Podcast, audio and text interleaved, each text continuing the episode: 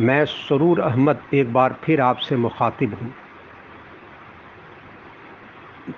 दुनिया में कहा यह जाता है कि फ़ौज जो होती है वो हुब्बुल वतनी या पैट्रियाटिज़म पैट्रियाटिज़म या जो इसके लिए अपने कंट्री के लिए या अपने वतन के लिए कौम के लिए जान देने वाली होती है और उसके लिए हर कुछ कर देने वाली होती है।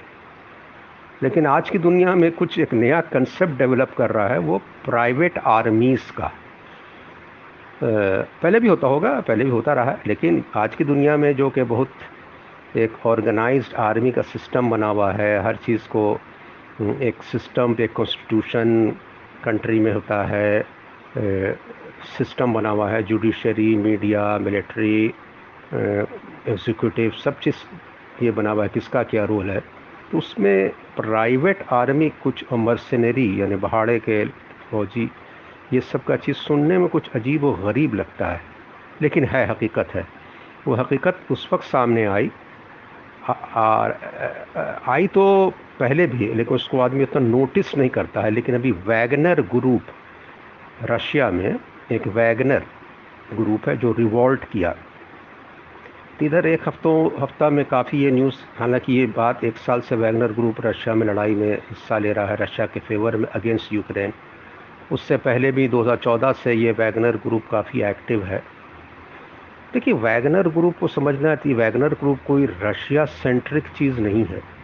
ये मीडिया का, ख़ास कर इंटरनेशनल मीडिया में जो कि वेस्ट के होते हैं वो लोग, ये हर कंट्री में है, मैंने हर कंट्री नहीं कहूँगा, मैं मैंने प्रोमिनेंट कंट्रीज़ की बात मैं कर रहा हूँ।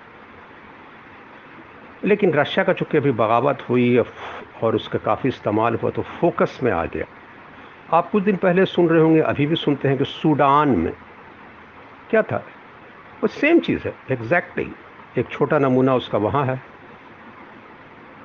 और परेशान मत होइए, अमेरिका में भी है, लेकिन अभी कोई ऐसा रिवॉल्ट नहीं हुआ है तो प्राइवेट आर्मी का कंसेप्ट आपको शायद पता नहीं चल रहा है। और डिफरेंट ममालिक में भी है, या फ़ौजें जो है अपने मुल्क के लिए नहीं बल्कि दूसरे जगह के लिए भी लड़ती हैं, जाती हैं, भाड़े पर जाती हैं, या ज़्यादा सैलरी मिलता है, बेटर ऑफ, वो भी एक कैरियर है। माने कि ये नहीं कि हुबुल वतनी और नेशनलिस्टिक फॉरवर और ये वो मुल्क के लिए, कौम के लिए जान देना, वो सब नहीं, वो कंसेप्ट से हट करके भी है। भाड़े के फ़ौजी पहले ज़माने में भी हुआ करते थे, लेकिन पहले ज़माने में तो बहुत कुछ हुआ करते थे, लेकिन अब तो एक्सपेक्ट ऐसा नहीं किया सकता है, लेकिन हो रहा है। लेकिन सूडान में क्या हुआ था, पिछले दो तीन लेक्चर पहले हमने कहा भी था कि एक जनजावीद एक मिलिशिया खड़ी की गई, एक मैंने प्राइवेट आर्मी ही एक तरह की थी, इसको फ़ौज ने खड़ा किया, एक कुछ रिवॉल्ट को, किसी को क्रश करने के लिए। ये वो बाद में वही जनजावीद जो मिलिशिया थी वही हेडेक बन गई, तो उसने उसको बना दिया paramilitary force, rapid support force. और आज अभी पंद्रह अप्रैल से वो रैपिड सपोर्ट फोर्स जो है फ़ौजी को मारने लग रही है, बगावत करने लगी। वो मोरलेस वही चीज़ थी, फ़ौज ने अपना हेडेक खड़ा करने के लिए खड़ा खड़ा किया था private army. Wagner group मोरलेस same चीज़ है। और ये कंसेप्ट, ये छोटे ममालिक को जो आप सूडान वगैरह में देख रहे हैं, ये एक्चुअली बड़े ही मुल्क और डेवलप्ड मुल्कों से उस सब जगह पर गया है, ना कि उल्टा हुआ है, लेकिन बातें आती नहीं थी। वैगनर ग्रुप एक्चुअली है ये कि जब रशियन आर्मी बहुत ज़्यादा सक्सेसफुल नहीं हो रही है तो इसका ज़्यादा से ज़्यादा ये एक प्राइवेट आर्मी है। एक आदमी जो कि ख़ुद जो उसका चीफ है पुतिन से काफ़ी करीब था और बड़ा आदमी था, वो उसने एक प्राइवेट आर्मी खड़ा की। कुछ लोग थे दस हज़ार बीस हज़ार जो भी कुछ हुआ करते थे पहले, तो हुआ भाई कि इसमें ज़्यादा पैसा दे के फ़ौज लेंगे, इसमें एक्स एक्स फ़ौजी, रिटायर्ड फ़ौजी, फ़ौजी से तो पैंतीस चालीस में रिटायर हो जाता है, चलो फिर पैसा ज़्यादा मिल रहा है, फिर चलो प्राइवेट आर्मी में हो जाएंगे, या प्राइवेट या एक्स पुलिसमैन। तो कुछ दस बीस हज़ार लोग जमा हुए, लेकिन इनका डिप्लॉयमेंट होने लगा, इनको सब तरह का सहूलत मिली, तुम जाओ फ़ौज के तरह लड़ो, खाना पीना जो खाओ पियो। लेकिन इनकी तादाद बहुत ज़्यादा नहीं थी, और वहाँ तो यूक्रेन में बड़ी तादाद की ज़रूरत थी। इन्होंने एक बड़ी तादाद जो है वैगनर ग्रुप ने, जो कि वॉज क्लोज टू पुटिन, मैंने जो वहाँ के रशिया के सदर हैं उनसे करोड़, तो उसने वहाँ के आर्मी वगैरह सब कर लिया। और कन्विक्ट्स, क्रिमिनल्स बहुत सारे लोग चालीस पचास हज़ार जो जेल में थे कि चलो तुमको एमनेस्टी दे दिया जाएगा, चलो तुमको पैसा दिया जाएगा, चलो लड़ो, तो वो बड़े तेज़ी से आ गए और वैगनर ग्रुप ज्वाइन कर लिए। तो अच्छी खासी तादाद चालीस पचास साठ हज़ार करीब कुछ लोग कहते हैं। और वैगनर ग्रुप सिर्फ वहीं नहीं बल्कि वैगनर ग्रुप को सीरिया, लीबिया लीबिया यानी माली, सेंट्रल अफ्रीकन रिपब्लिक, बहुत जगह पर रशिया ने अपना अपना फ़ौज नहीं भेजा तो अपना वैगनर ग्रुप से या फिर वहीं पे लोकल हर हर कंट्री में भाड़े की फ़ौज खड़ा किया, उसको भी वैगनर ग्रुप में मिला लिया। इस तरह की चीज़ें होती रही। वैगनर ग्रुप का हुआ ये कि यूक्रेन में जब रेजिस्टेंस बहुत बढ़ गया, नहीं चलता गया रहा है, मार ख़त्म कर देंगे, हल्का फुल्का मामला है, तो काफ़ी बड़ी तादाद, कहा जाता है कि अस्सी percent Wagner group initial days में मारे गए या ज़ख्मी हुए ये वो। और उन्होंने फिर बगावत का भी सिलसिला शुरू हुआ कुछ दिन पहले से, पहले रेस्टिव हुए वो लोग कि भाई हमको उतनी मदद नहीं मिल रही है, फ़ौजी ये नहीं मिल रहा है लड़ने के लिए, और स्ट्रेटजी ठीक नहीं है, फ़ौज जो है हमको ज़्यादा प्रोवाइड नहीं कर रही है। नतीजा हुआ कि अभी पिछले तारीख यानी कि कहिए आप तेईस चौबीस तारीख की बात है, बगावत हो गई तेईस चौबीस जून दो हज़ार तेईस। और हुआ है कि मॉस्को की तरफ बढ़ रही है पच्चीसों हज़ार फौज जो है वैगनर ग्रुप की, और रोस्टोव जगह जो है रोस्टोव ऑन डॉन वहाँ कब्ज़ा कर ली मिलिट्री हेडक्वार्टर पर। और अजीब करीब सिचुएशन लगा कि अब Russia was heading towards civil war. Putin ने सख्त वार्निंग दी और कहा कि हम इसको करेंगे, लेकिन खैर बीच में बेलारूस जो कि रशिया का फ्रेंड है बगल में, बेलारूस जो हुआ है पहले वो भी बेलारूस से था, यूक्रेन था, सब रशिया का हिस्सा था, सोवियत यूनियन का, लेकिन खैर अब अलग है। तो वहाँ पर जितना एक दो ज़्यादातर मुल्क तो रशिया का मुखालिफ है, लेकिन Belarus B E L A R U S ये जो है ये मुल्क जो है रशिया से अलाइड है। तो उसके प्रेसिडेंट ने किसी तरह से मुआहदा वगैरह कराया, तो डील कराया और कहा वैगनर ग्रुप को सब मेरे यहाँ आ जाइए छोड़ी। और फिर किसी तरह से हुआ कि पैचअप हुआ है मामला, टेम्परेरीली है ये जो भी है, हमको उस पर अभी डील नहीं करा। हमको ये कि वैगनर ग्रुप का कंसेप्ट देखिए, ये मैं तो बता दिया आपको, डिफरेंट ममालिक में भी होती हैं, सूडान में भी बता दिया, ब्रिटिश ने भी इंडिया में तरह तरह का चीज़ किया, भाड़े की फ़ौज खड़ा करना या दूसरे तरह से, लेकिन एक सिस्टम के तहत किया। जैसे हम फॉर एग्ज़ाम्पल आप देख लीजिएगा गोरखा आर्मी है, तो गोरखाज इंडिया में भी हैं, तो गोरखा तो इंडिया में रहते हैं भी, इंडियन आर्मी में भी आते हैं, इंडियन हैं भी, लेकिन कुछ गोरखा नेपाल से भी आते हैं। लेकिन ये इसकी हिस्ट्री यहाँ से नहीं, इसकी हिस्ट्री अठारह सौ सोलह वगैरह में, अठारह सौ चौदह से सोलह के बीच में नेपाल इंडिया में जब इंडो नेपाल यानी ब्रिटिश फौजी नेपाल जो था, ब्रिटिश इंडिया, जब लड़ाई हुई थी तो ब्रिटिश ने गोरखा जो बहुत रेजिस्ट किए थे नेपाल कब्ज़ा होने में, तो ब्रिटिश को बहुत मैंने नाक से चवा चना चिवा देने वाला मामला था। तो हुआ ये कि ब्रिटिश ने धीरे धीरे उस ट्रीटी ऑफ सुगौली हुई, सुगौली जगह है चंपारण में यहाँ बिहार में, खैर उसके बाद ब्रिटिश ने धीरे धीरे वहाँ से गोरखा फ़ौजियों को लेने लगे इंडिया में, ब्रिटिश इंडिया में। आज़ादी के बाद इंडियन आर्मी में भी गोरखाज रहे, लेकिन साथ साथ ब्रिटिश अपने कंट्री में, यहाँ तक कहा जाता है कि जो फॉकलैंड वॉर हुई थी नाइनटीन एटी टू, तो गोरखाओं ने काफ़ी अच्छा रोल प्ले किया था। सेकेंड वर्ल्ड वार वगैरह में ब्रिटिश लोग ले गए थे, तो खैर चलिए उस वक्त तो इंडिया का हिस्सा था तो मान लीजिए, लेकिन अब तो जाते हैं लोग, लेकिन एक अरेंजमेंट है, उसकी सिस्टम बना हुआ है, उसका ये नहीं है। तो गोरखाज अभी भी इंडिया में भी हैं, तो जो इंडिया में रहने वाले गोरखा, अच्छी आबादी इंडिया में भी है, असम में है, दार्जिलिंग में है, मेघालय में है, इधर पंजाब पंजाब की तरफ भी जो है गोरखाज इंडिया में, इंडियन गोरखाज हो चुकी है। लेकिन नेपाल के भी गोरखा, वही इंडिया का एग्रीमेंट है उसमें आते हैं। बल्कि इस बार अग्निवीर का जो मामला हो गया उसके बाद गोरखास का रिक्रूटमेंट पर कुछ मामला आया है, रुक गया है कुछ, देखिए क्या होता है। कुछ जगह पर तो बात हुई थी कि China is also interested in Indian army, यानी कि सॉरी इंडियन नहीं गोरखा रिक्रूटमेंट किया वो। खैर हम जब अब आ रहे हैं एक दूसरी तरफ, वो है यूनाइटेड स्टेट्स में।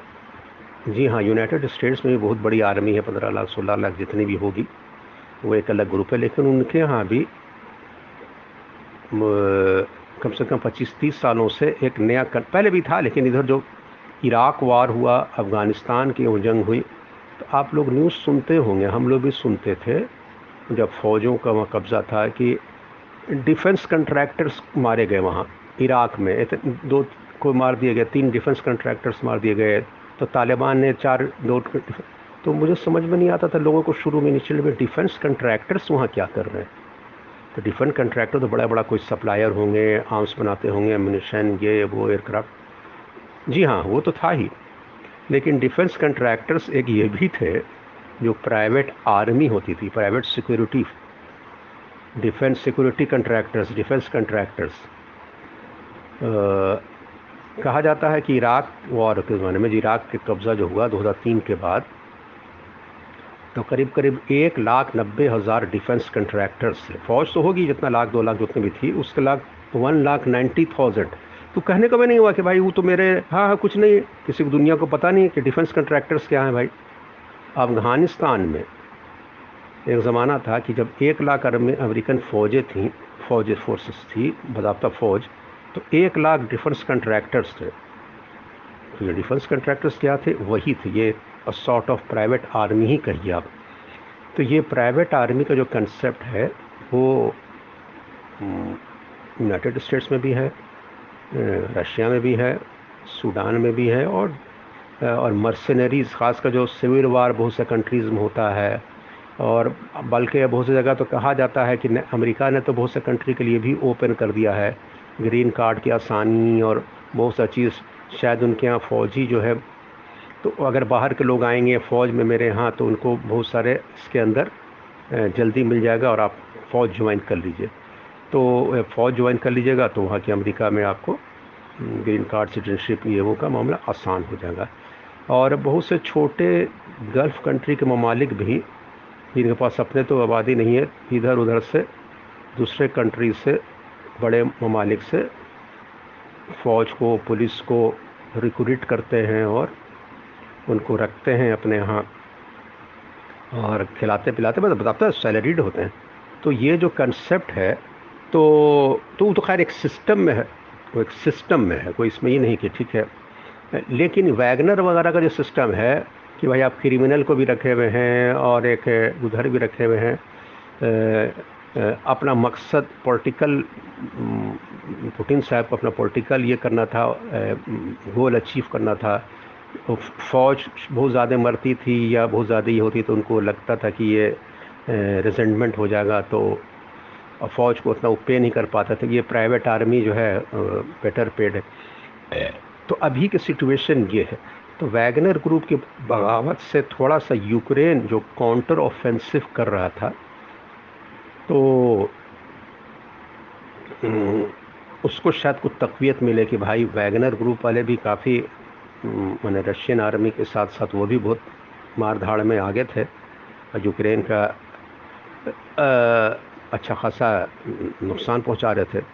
तो शायद अगर इनमें दोनों में डिफरेंसेस हो जाएगा, दोनों में टकराव हो जाएगा, जो बाद में डील करके ये हो गया, मैंने कि पैचअप हो गया है। लेकिन देखिए अब ये क्या होता है फ्यूचर में, ये नहीं कहा जा सकता। देखिए क्या है, कितना ये है, तो sigh of relief for Ukraine. But कुछ लोगों का कहना है कि नहीं, ये सब स्टेज मैनेज्ड है। मैंने एक इंटरप्रिटेशन, हर चीज़ का एक दूसरा इंटरप्रिटेशन भी होता है, may be wrong, may be totally wrong, कि फिर उनको बेलारूस भेज दिया गया वैगनर ग्रुप को, या कुछ है कि अटेंशन डाइवर्ट करने के लिए, कुछ इसके लिए। या फिर बेलारूस नॉर्थ में है और कीव से करीब है, उधर से तो उधर से कीव की तरफ हमला करा दिया जाए और उनको ये सब ही करके, और यूक्रेन वालों को एक झांसा में देने के लिए कि देखो ये बगावत कर गए हैं, ये वो, थोड़ा सही हों और कंप्लेसेंट हो जाए, तो फिर अगर के ये एक डिफरेंट इंटरप्रिटेशन है। ख़ुलासा ये है कि existence of Wagner group, the existence of private army, mercenary army, और आर्मी सिर्फ वो आर्मी नहीं रहती है अभी जो कि दुनिया में कंसेप्ट था, कि मैं फिर रिपीट कर रहा हूँ कि कंट्री के लिए जान देने वाली, दूसरे कंट्री के लिए और पैसे के लिए भी जान देने वाली होती है, और लोग क्रिमिनल्स को और रिक्रूट रिक्रूट करते हैं और लड़ाई के मैदान में तुमको एमनेस्टी दे करके। तो आज ये लेक्चर में आ, मैं जो जब तीन चार ममालिक का एग्ज़ाम्पल दिया, तो ये एक्चुअली ये आ, इस इसको मैंने हाईलाइट करना चाहा इसलिए कि ये बहुत सारी चीज़ लोगों को कुछ वेग, मैंने कंसेप्ट कि ये क्या हो रहा है वर्ल्ड में, कि प्राइवेट आर्मी, प्राइवेट आर्मी क्या होती है। सूडान का तो कुछ समझ में आया कि भाई अफ्रीका अफ्रीका का था, अब ये मालूम है कि नहीं अमेरिका और रशिया में भी प्राइवेट आर्मी होती है, और अमेरिका का तो उतना हाईलाइट नहीं हुआ था। हुआ नहीं, इसलिए नहीं हाईलाइट हुआ कि एक चलो सिस्टम है, एक चीज़ थी बनी हुई थी, वो वैगनर की तरह या सूडान की तरह लड़ाई नहीं हुई हुई between army and private army. तो लेकिन ये चीज़ ने एक, एक मौका दिया है, प्रोवाइड किया है कि दुनिया जान जाके अच्छी प्राइवेट आर्मी अच्छी होती है और ये कितने धोखेबाज भी हो सकती है। मैं इसी इन्हीं चंद बातों के साथ मैं सरूर अहमद अपना ये लेक्चर ख़त्म कर रहा हूँ। नेक्स्ट बार किसी और टॉपिक के साथ आऊँगा। Thank you very much.